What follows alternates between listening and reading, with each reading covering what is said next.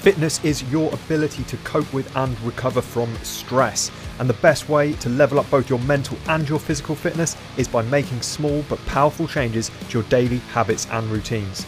With this podcast, I aim to bring you a combination of short educational solo casts and slightly longer conversations I've had with a wide variety of fascinating people. The goal? To help you develop a lifestyle which supports your mental and physical fitness and improves your overall quality of life. My name is Jay Unwin. Welcome to Fit Body, Fit Mind.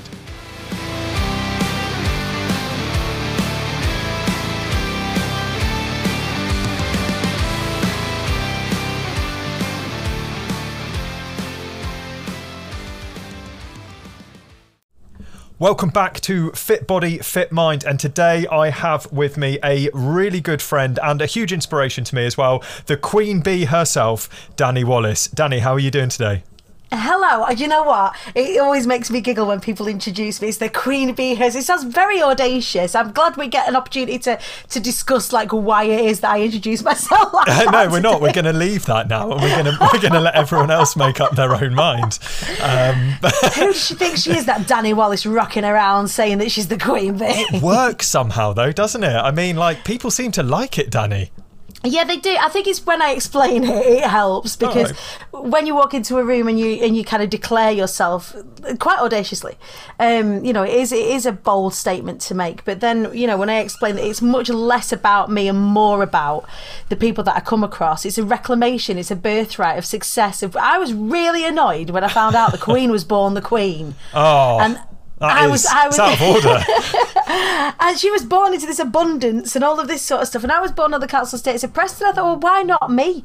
Why, why can't I have those things? And the answer is, is that I can, and so can, so can other people. They've just, you've got to choose it. We've got to be a bit more creative in our acquiring of those things. That's all. And so, is that, is that where? So, for the people, because obviously there's going to be people listening to this who do know you. There's going to be people listening to this who don't. So, is, is that, is that how the kind of the Queen Bee name came about, or was there more to it than that? Yeah, I mean, it, it did. The, the thinking was that I really wanted to have a look at the reclamation of, of owning your birthright to success, to health, to wealth, to abundance, to, you know, happiness, all of those good things, the juicy things in life that often evade us when we when we grasp at them too hard. Um, because I had had a degree of that in, in the years running up to me creating the business as it stands today. So I'm yeah. a public speaking coach, and I um, I have an online network, which is just incredible, called the I Am the Queen Bee um the I Am the Queen Bee commu- community or movement even. Uh, but in the years running up to kind of me putting this together, uh, I'd had a bit of a bit of a rough old time. And once I'd come through that rough old time, I was sat watching the Bee Movie. If you've ever seen the Bee Movie. Yes, uh, I have. I know the one you're on about, yep. So in two thousand seven, there's a film come out called The Bee Movie. And uh, I, I mean, the premise is a little bit dodgy. A human falls in love with a bee. It's all a bit crazy. However, there is a quote. Is it based right, on a true story? I'm unsure. Carry on. So, um, the so at the beginning, there's this quote, and I'm paraphrasing. It goes along the lines of, aerodynamically, a bee should not be able to fly. Its little wing should not get its fat body off the ground. The bee, however, doesn't care what humans think is impossible. The bee flies anyway. Sure. And I clutched my pearls because I was like, yes, that's it. You know, I'm a survivor of homelessness, of domestic abuse, and all of that kind of stuff. And I decided to start to take responsibility. Responsibility for for my outcomes instead of allowing life to happen to me, and I in in that kind of realization chose to fly anyway, and that's what I share now, and that's how the bee thing and the Queen thing kind of all work together. And there's loads of fabulous bee analogies as well that work really well in business. I think that that is it does explain it so much in in quite a nice succinct way. I think that most people can can grasp that idea quite quite nicely. Mm. It's a really nice analogy, and like you said, there's yeah. there's loads of, of of bee analogies that you can make, and you know people see them as industrious and hardworking and um and and pretty awesome. I don't know anyone that doesn't really like bees. I love a bee. Wasps, however, are another matter. People seem to fucking hate wasps, don't they?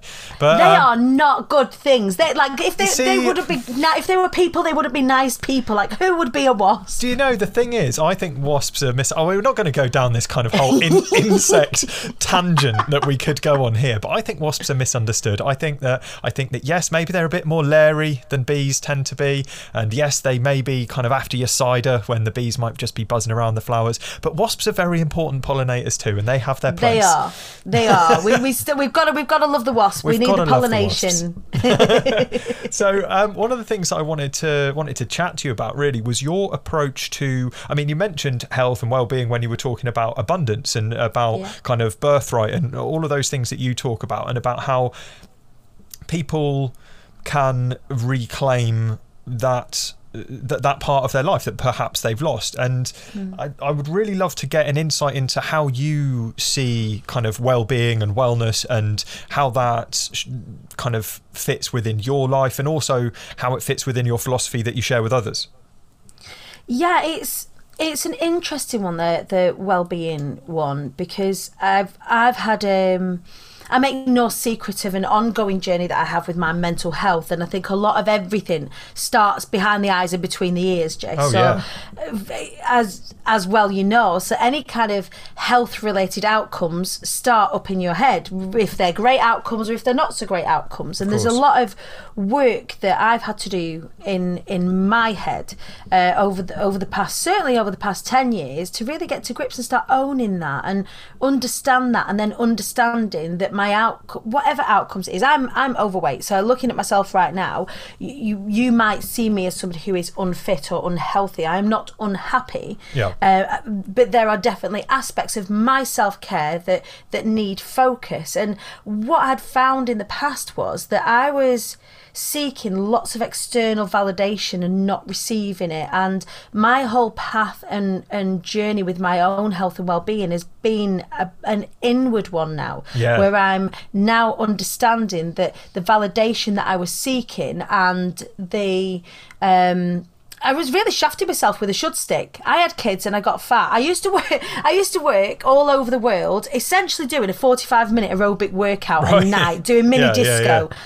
And then I went from that to not, to working in an office. And obviously that's it. And I still ate and drank, as I always have done. So the the change in my life th- through, you know, moving my body to not moving my body, to eating the things and my body burning all those things off and all of that sort of stuff, really that, it started to be thrown really off kilter and out of balance.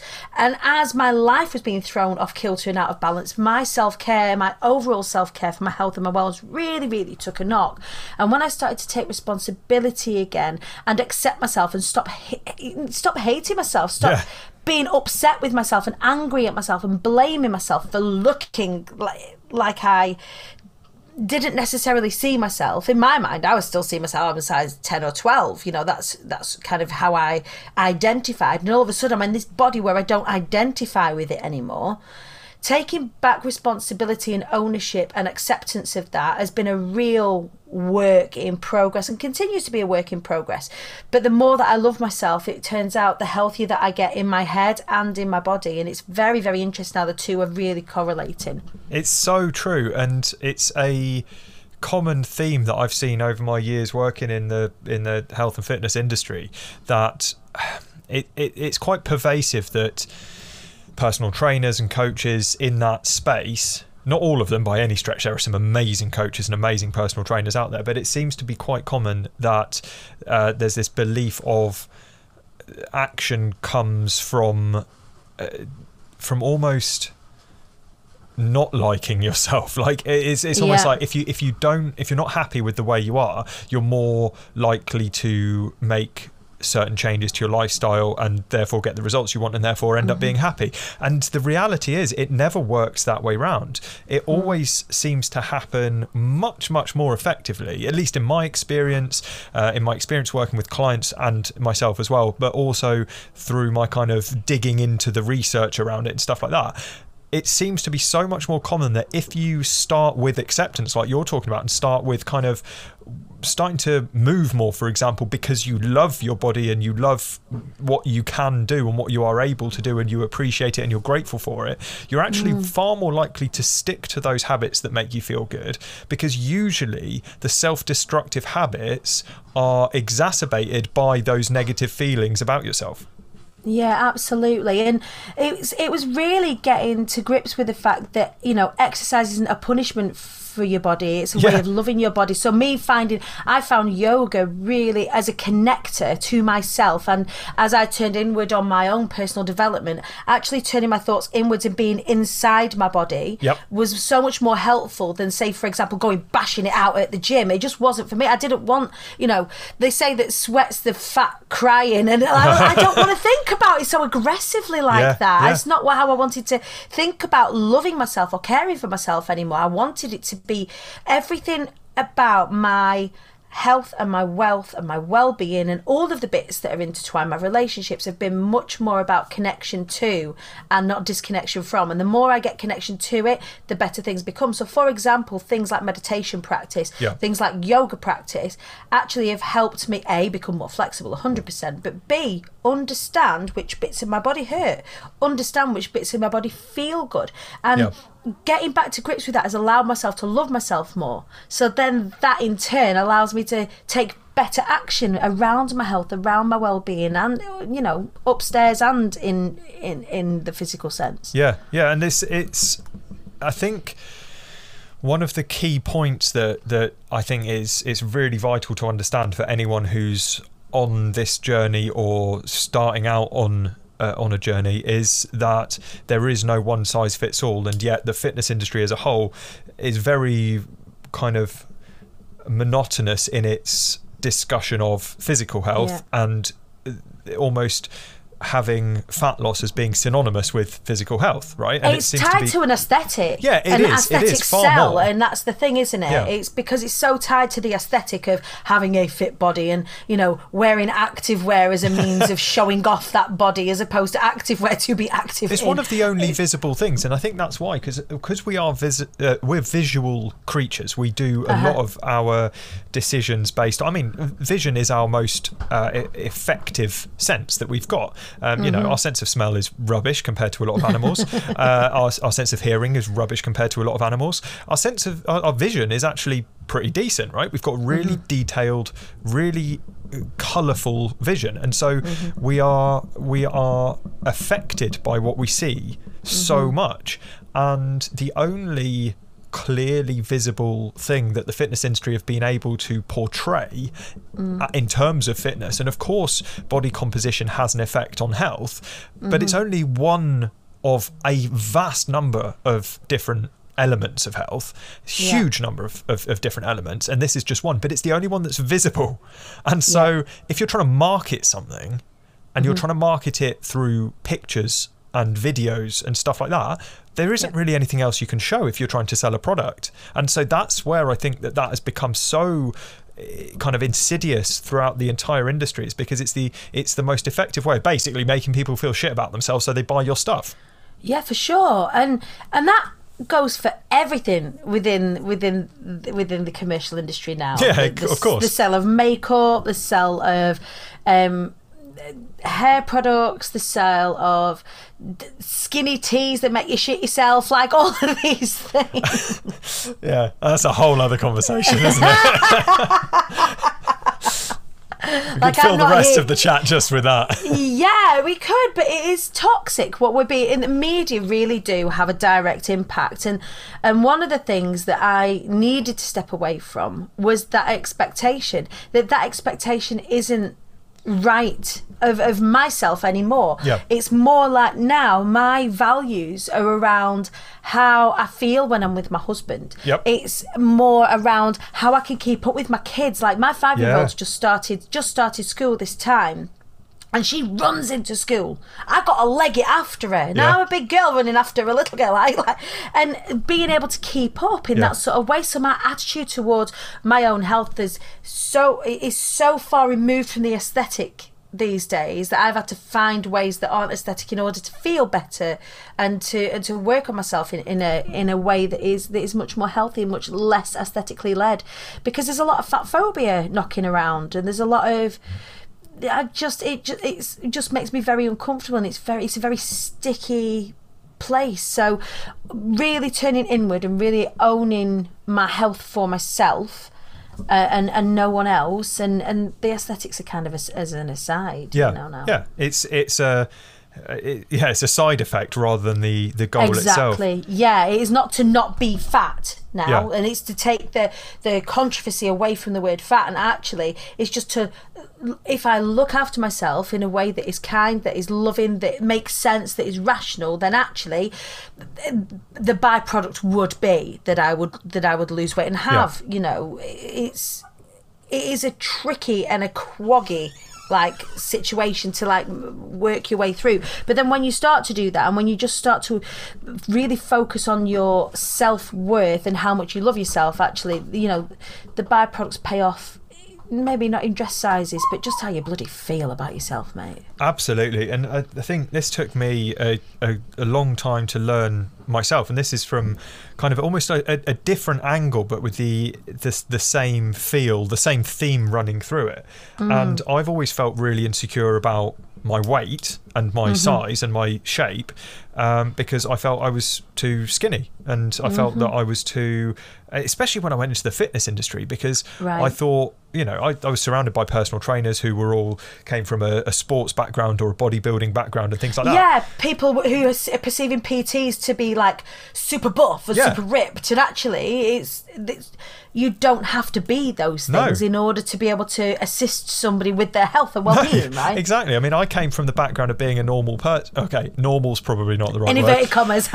Normal. I wish there was a better word. I guess uh, definitely not a normal background. Um, but I, I came before I was in the fitness industry. I came from a teaching background. I was a science teacher, and so I didn't come from a background of looking like a rugby player or a bodybuilder or a fitness model mm. or anything like that. But all the people I found myself surrounded with did. Uh, did look that certain way, and I had people look me up and down and even say, you know, you're a personal trainer, like it was just to my face, yeah. and I was just like, yeah, actually I am. Um, but my fo- my focus was was on on health and well-being, and it always kind of like that was mainly my focus when I uh, w- when I started getting into fitness myself. And I've never been, you know, I wasn't into it when I was younger. I wasn't a, an active kid or a um, you know a teenager who was playing sports, or even an, an, a, a university was the first time I even set foot in a gym, and. um mm. The but when I when I started working in the fitness industry, I was even more surrounded by it than most people are, and so I started to believe I needed to look a certain way, yeah, in order to find clients, in order to be inspirational and aspirational. And it's taken me years to unpick that and mm. actually go, you know what? Exactly like you've said, it's not about how I look; it's about how I feel. And it's about mm. my quality of life. And this is why yeah. there's a big part in in in my book. That's um, that's coming out soon. That is, in fact, the whole first section is called "Fitness for Quality of Life," and it's mm-hmm. it's because people have this idea that fitness is the end goal, but it's not. Fitness, I see it like money. Money mm. is a means to an end. It's it's yeah. it's there to then do stuff with. And mm-hmm. fitness is the same. Fitness is not the end. It's a means to an end. And the mm-hmm. end is going to be different for different people. So for you, the fitness is a means to keeping up with your kid on the way to school. Yeah. Fitness is a means to be able to show up for your clients and your community. It's right. it's it's a currency.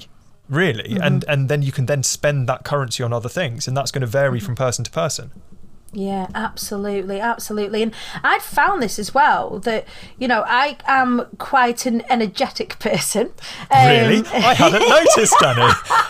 You're so demure and quiet. I mean, but uh, the the whole, my whole stage persona is...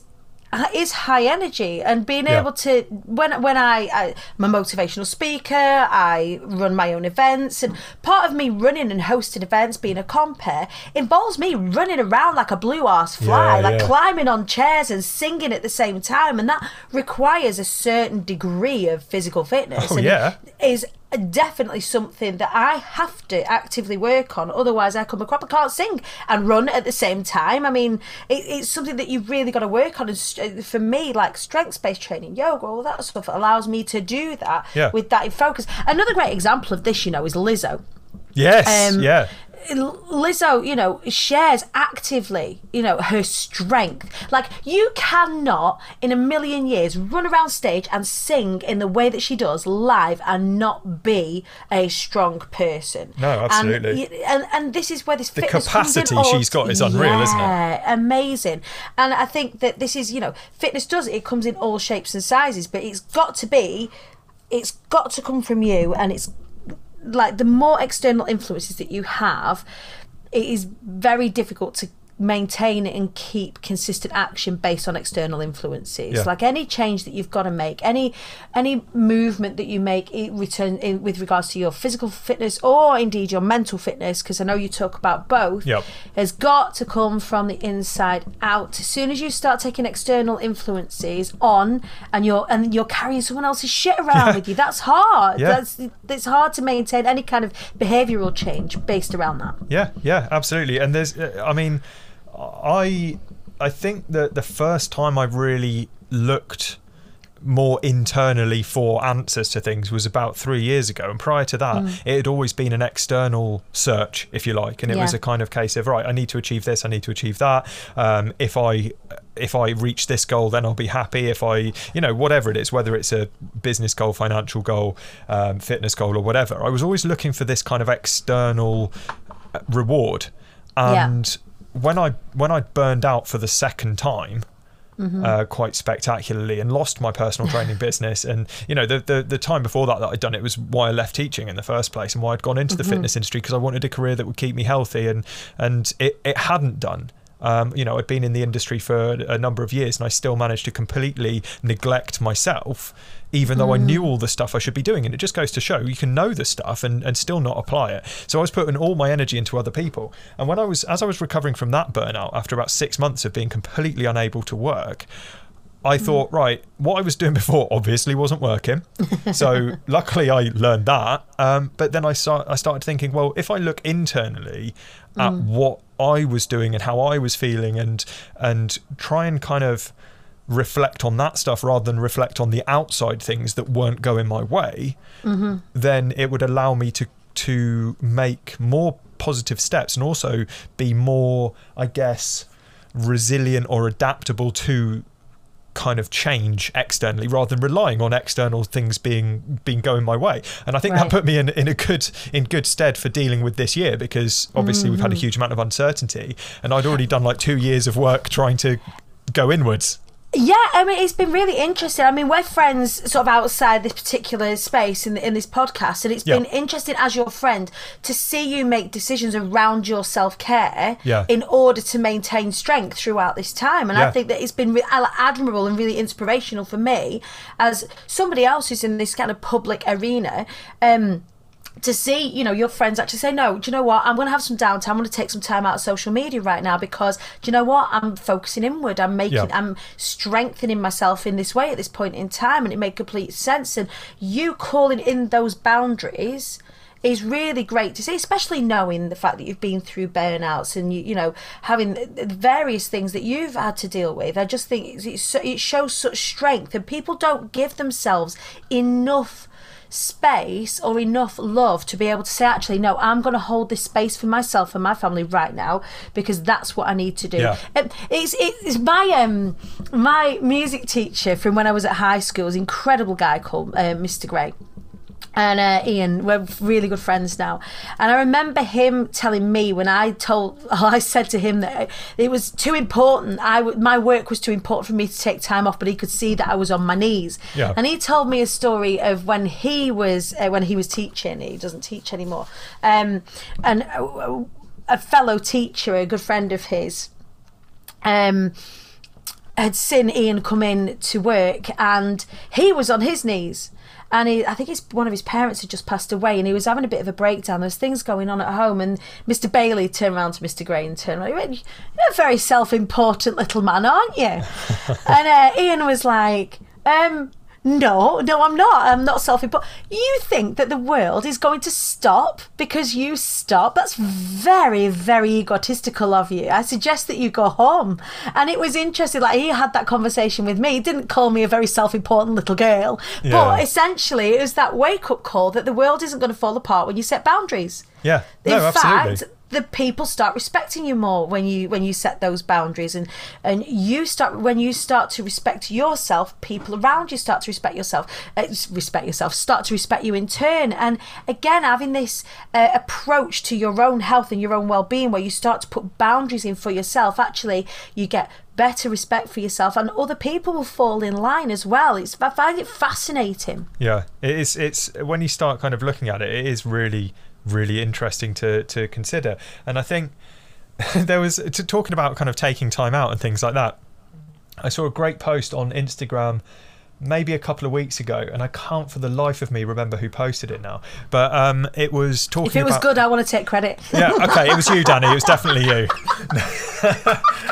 If it was you, I'd remember, I'll be honest. Um, the, the the idea was, it was talking about work and rest. And it was mm. talking about how most people see them as opposites, or one versus the other, right? Right. And this post was offering an alternative perspective that they're actually synergists. They're actually two mm. cogs in the same machine that work alongside each other, mm-hmm. rather than a switch which is either one way or the other, and going, right, here's work, here's rest. And yes, you need both, but people see them as opposites. But yeah, this this whole thing just, it changed the way.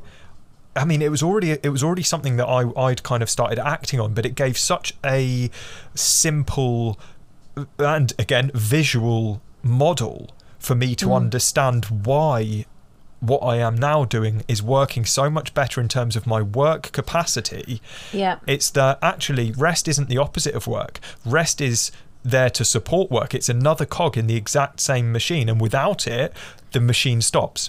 Right, and that is something that I have learned hard in yeah. the past, in the past not in even in the past eighteen months. So whenever I find myself under stress, and and because of the situation that I've come from, uh given that you know given that I was homeless, and given yep. that I've been in a state of survival for many many years, It, it manifests itself in rampant workaholism, in that I'm constantly trying to escape a former life. And I've got to grips with that and done a lot of healing around that now. But when the going gets tough, I tend to kind of go head down, arse up. Like, I'm working hard, I get my blinkers on, and I'm aiming towards something.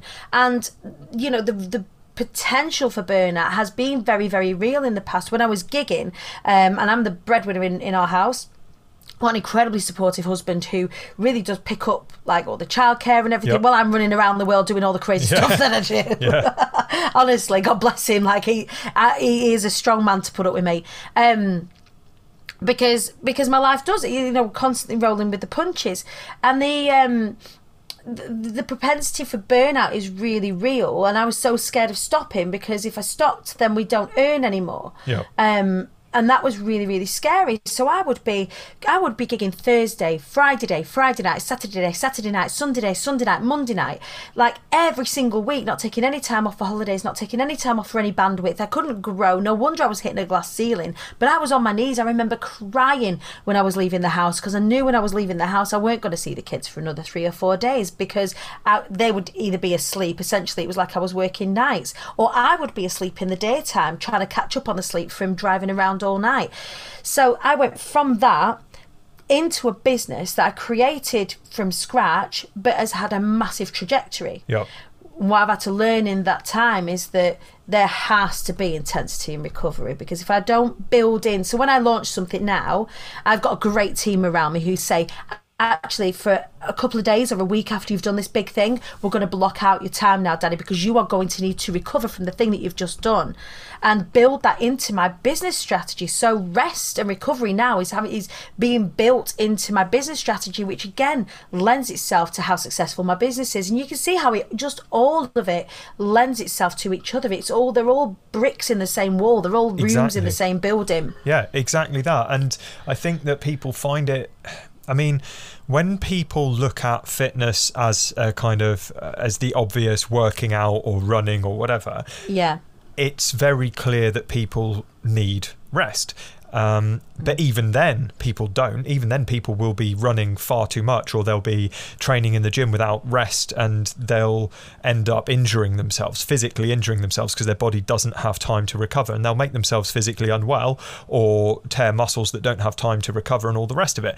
But mm-hmm. even though people still do that, it's pretty much understood universally that you couldn't go to the gym from morning till night every single day without making yourself unwell. And yet we seem to do that on the mental front quite happily. Right. And the analogy I always use in that sense is an Olympic swimmer. An, an Olympic swimmer who is training super hard still has to get out of the swimming pool sometimes. Right. They can't they can't just stay in the pool and be like, if I stay in the pool a little bit longer, I'm going to be better than the other ones. No. You've got to nourish yourself, right? You've got to rest effectively, not just qu- quantity of rest, but quality of rest. Yeah. And and that allows your body to recover so you can go again the next day. And the more intense the workout, or the longer the workout, the better the recovery has to be. The more you have to nourish your body, and the more you have to, or, you know, the longer the rest period, or the more intense the rest has to be, you know? And mm-hmm. it's the same with, with other aspects of life. Like you were just saying about business, the more intense the launch, or the more intense that period of time that, of whatever it was that you were doing, yeah, the the more rest you will need afterwards. It it has mm-hmm. to go hand in hand. And I mean, we were talking about this just before we started recording, wasn't it, about time off over Christmas? Right. Absolutely, absolutely. And this will be the first time, I'm absolutely furious, by the way, that we're going to be still in some sort of lockdown, because this is the first Christmas I've allowed myself off for about ten years, twelve years. Yeah. Um. So I've got, after what has been an absolutely insane, like, if you think about some of the things that I've achieved this year, yep. released two books, I've created, like, raised tens of thousands of pounds for charity, turned over multiple six figures in our business, like, brought new people, created a show, yeah. like, we've done all sorts of stuff, and there's stuff in the pipeline coming up for next year that's still mind blowing. And I thought, right, well, I'm gonna, I'm gonna take Christmas off, yeah. and that's what I'm gonna do. But I'm not gonna be able to really do anything. So I'm gonna, it's like forced rest. We were meant to go and visit family. We were gonna go and do all sorts of crazy things. I've been up to bugger all now, fuming. We got kazoo-oki, by the way. I saw your post. I think I might, if that ends up on social media, like on one of your lives, I think I might have to block you. I feel like that I want to challenge you to a kazoo-oki off. Oh, this could be good. This could be good. I'm going to have to invest. I'm going to find, I'm going to find a proper good quality kazoo. I'm going to get on the, eBay. Honestly, four ninety-nine from the Tesco. four ninety-nine from the Tesco. Best four ninety-nine I've spent. Uh, but but. But in saying that, and all joking aside, actually finding joy in that rest time yes. is, is again, really, really important. Finding the joy in the things that you're doing, including the movement of your body, the way that you nourish yourself, and yep. all of that sort of stuff. Finding ways to enjoy those things in a healthy way is massively, massively important, again, for your overall well-being. I've been talking in my community about magic and finding magic. And when I mean magic, I don't really mean like Paul Daniels type stuff. I mean finding the joy in the really small things, and the gratitude in the really small things really does have a massive impact on your health and your well-being, and the way that you think about things, the way that you, you know, the way that you react to stuff. So again, that's an, another thing that I've been actively trying to do, and have always tried to do, is find that find that bit of love in the day, or find that yeah. bit of gratitude in the day, or that bit of joy in the day, or that laugh in the day, uh, that allows you to, to be lifted. Yeah. And that, again, as part of your rest, finding joy in, in your rest is, is imperative, as well as finding joy in your work, which I know not all of us can do, but it's something that is, is well worth thinking about. Like, where are you finding your joy? Yeah. If, like with exercise as well, eh? Like, if you don't like running, don't fucking run. If you like swimming, if you just so like, true. If, if you don't like moving your body in that way, and it makes you feel sad, and it doesn't spark joy, and it's getting a bit Marie Kondo, but if it doesn't make it doesn't make you feel happy doing the thing, like, why should you exercise or move your body until it makes you sick? Like, where? What is that about? Some people enjoy that, and if that's if that's what they want, then crack I'm on. But it is a minor. This is this is the it's it. It's suitable for a minority of people. Some people love to challenge them, challenge themselves to that kind Babes, of degree. It's self-harm. Stop it. It's self-harm. Like, making yourself challenged to the point where you're puking. Come on now. Right, what about what about like, surely surely from surely from that? I mean, some people consider the same of me going and running into the sea at the end of November. They think that's self-harm as well. But the um, it's it's not for everyone, but I find I find joy in it. And it's funny that you mentioned the kind of Marie Kondo thing, because I'm a big fan of minimalism as a philosophy, not just yeah. getting rid of stuff for the sake of it, but minimalism in a very considered approach to what you have in your life, both physically, mm. uh, emotionally, and what you spend your time doing and all the rest of it. And it is mm-hmm. true, like if you use the kind of Marie Kondo, do, is is this serving a purpose and does it spark joy? If it doesn't spark joy, then why have I still got it? Yeah, why have you even got it in your life? Yeah, exactly. If we do, if we do that, if we do that, not only with physical items in our house, it's just like, yeah, I don't. This is absolutely bringing nothing to my life whatsoever. If we mm. did that with our actions as well, and we did it with our habits, and we did it with our, um, uh, you know, trains of thought that we have, even, and and I think that there's a lot to be said for doing that, like just minimizing and and only keeping the things which. Um, which we actually genuinely want to keep, rather than just stuff that we're hanging on to for the sake of it. Yeah, absolutely, absolutely. And it's really freeing. That oh, is yeah. really freeing. Like we, it's one of my favourite things to do, Jay, is getting a tip, uh, skip. Yeah. Like, I, I was laughing with my husband over the weekend. He was like, we have got a skip about five times in the last two years. And I'll be getting another one. We're moving in February. I will be getting another skip before then. I want to, like, throw everything away. It's like, how, how do you want to throw things away? And I just feel like, there, A, there aren't any pockets in shrouds. And yeah, if, anything yeah, was to yeah. ha- if anything was to happen to me and my family, my friends had to go through all my stuff, they've got, they're tasked with a lot of things that they've got to throw away because they can't keep it all. So if they can't keep it all, why am I keeping it all? Yeah. Like, what is it that I'm hanging on to? So I try not to hang on to anything because energetically, once it's served its purpose, it doesn't need its dead weight. Yeah. Um. So again, like keeping your keeping your space both in your heart and your head and your surroundings clutter free. It's cathartic, isn't it? It's cathartic. Yeah, it helps you think clearer. It increases bandwidth.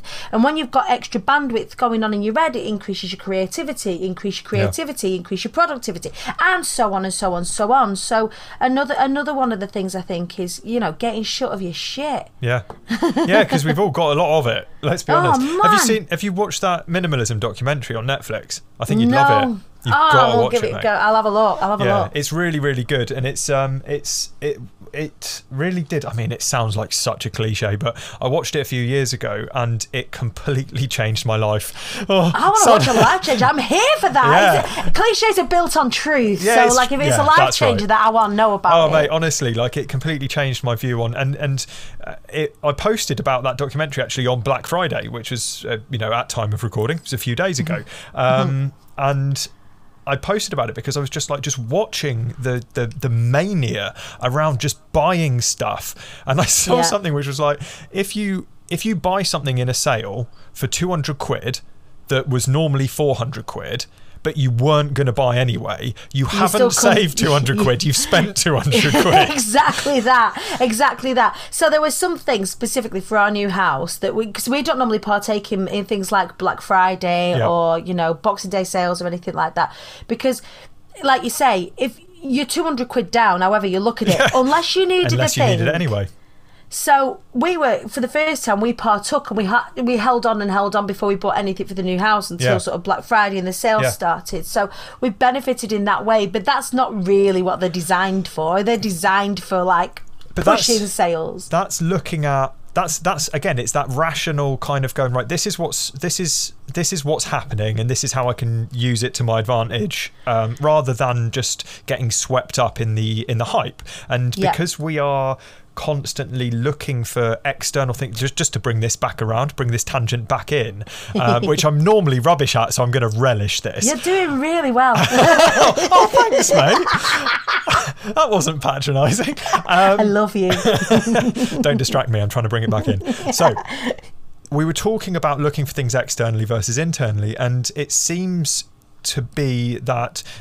The, the the consumerism that that is rampant now, and it's not just buying stuff that you need, it's buying stuff because you're trying to fill some void in your life yeah. and because you're afraid of kind of looking inwards and actually dealing with the horrible stuff that you've got going on that well, it might be horrible, you know, might not for some people it might not be that bad, for some people it might be terrible stuff, and sometimes you might need help to kind of unpack that stuff and go through it mm. and, and, and, and work your way through that. But instead we look externally and we look for things like if I lose weight, I'll be happy. If I buy this big T V, I'll be happy. If I um, get that promotion, I'll be happy. And, yeah. and Black Friday is just another uh, another weapon in the arsenal of consumerism that will right.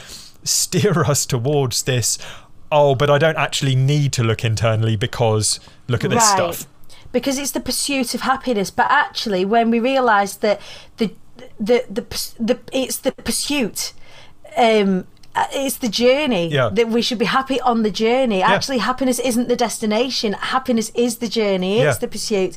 And when we start to realise that, actually, the end outcome becomes it becomes so much um, less important. You know, I will be happy when I've got six figures in the bank. I will be happy when I've got a nice car. I will be happy when I've got, you know, the perfect body. It, And then you get there and it's like climbing a rope that you don't get to the end of, or when you get to the end of the rope, there's nothing there. Yeah. And you've got to find another rope. Yeah, it's just more rope, mate. It's just more rope, man.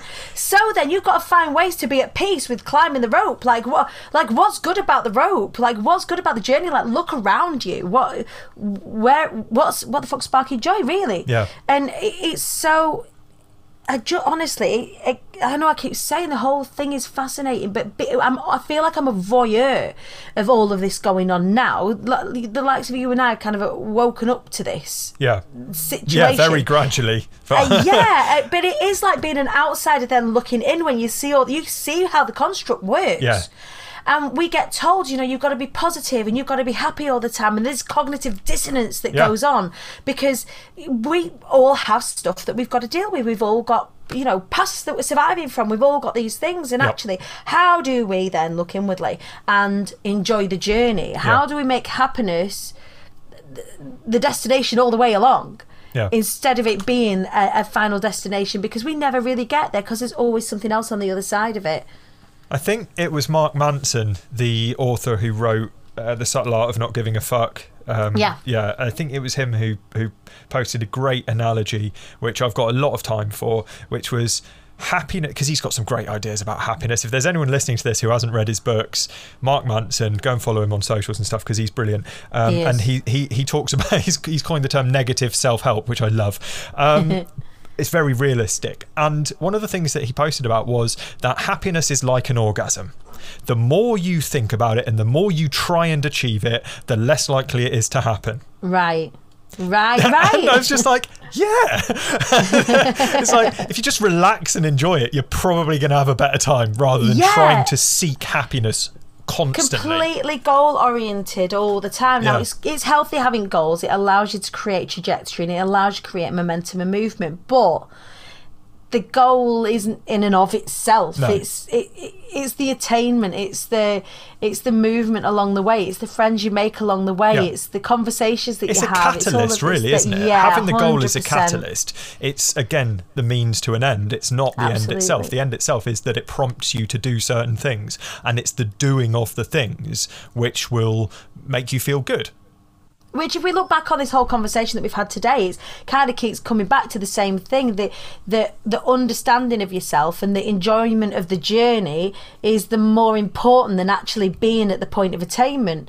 And how how funny it is that, that you know, if one person off of the back of listening to this today starts to think, okay, well, how the fuck do I start to un- understand and enjoy the journey a little bit more? Then I think that's job done, isn't it? It is, and I think that's a that's a, I think this would be a good place to wrap it up, to be honest. So if there was if there was someone listening who was thinking those things and did want to kind of look inwards and and kind of get a handle on things in maybe a, a slightly different way and look after their look after their themselves in general, I guess. Yeah. Um, if you had a couple of pieces of advice for that person, what would those be?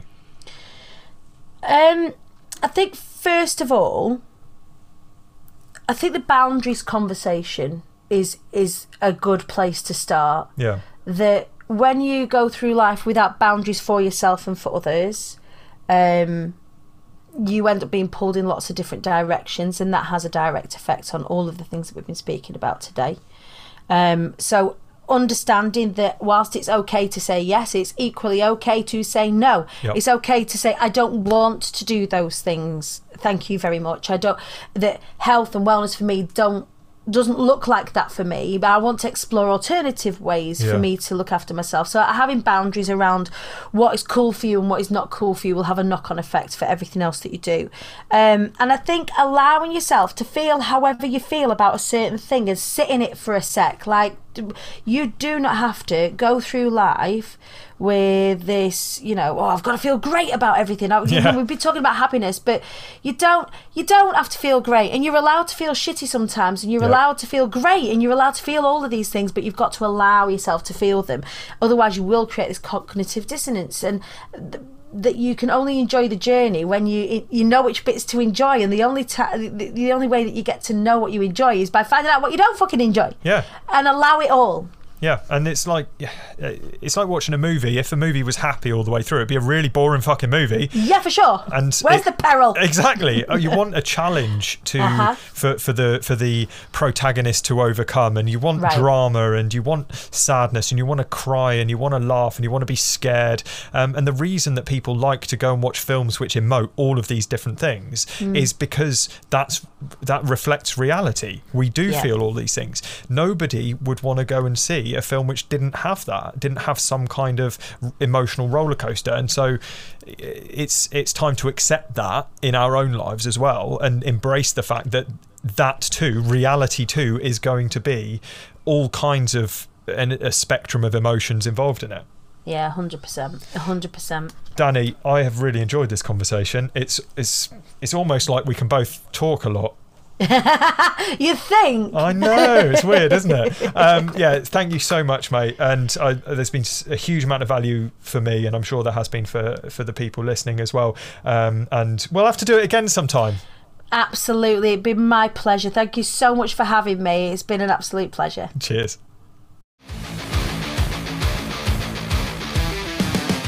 Thank you for listening to Fit Body, Fit Mind with me, Jay Unwin. If you aren't already connected with me on LinkedIn, Instagram or Facebook, then you can find all the links in the podcast description or on my website at fit body fit mind dot online.